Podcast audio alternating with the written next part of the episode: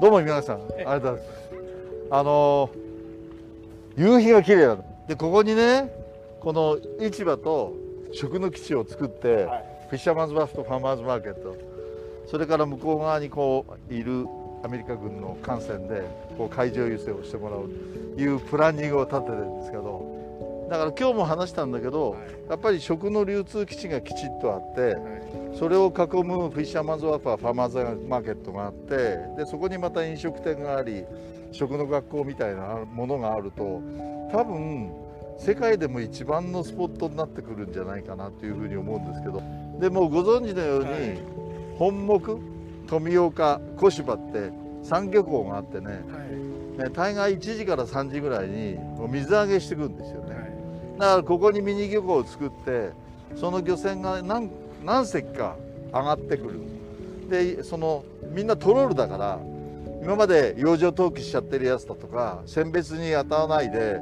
えー家庭で食べちゃう。漁師が家庭で食べちゃうようなもの。そういうものをまだみんなに見せて稲垣さんが言うようにそこでもうすぐさばいて焼いちゃうとか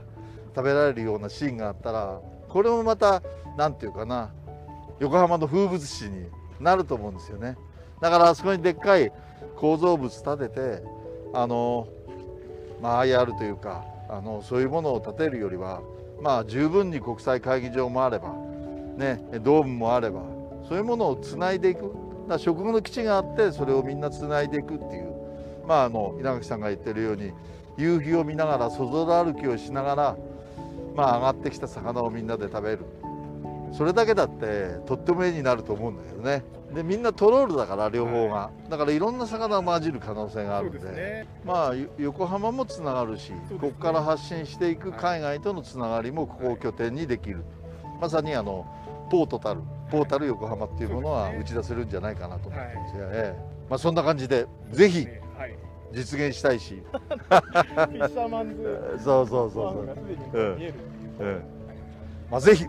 その実現に向けてはい。やりましょう。え。お願いします。はい。はい、はい。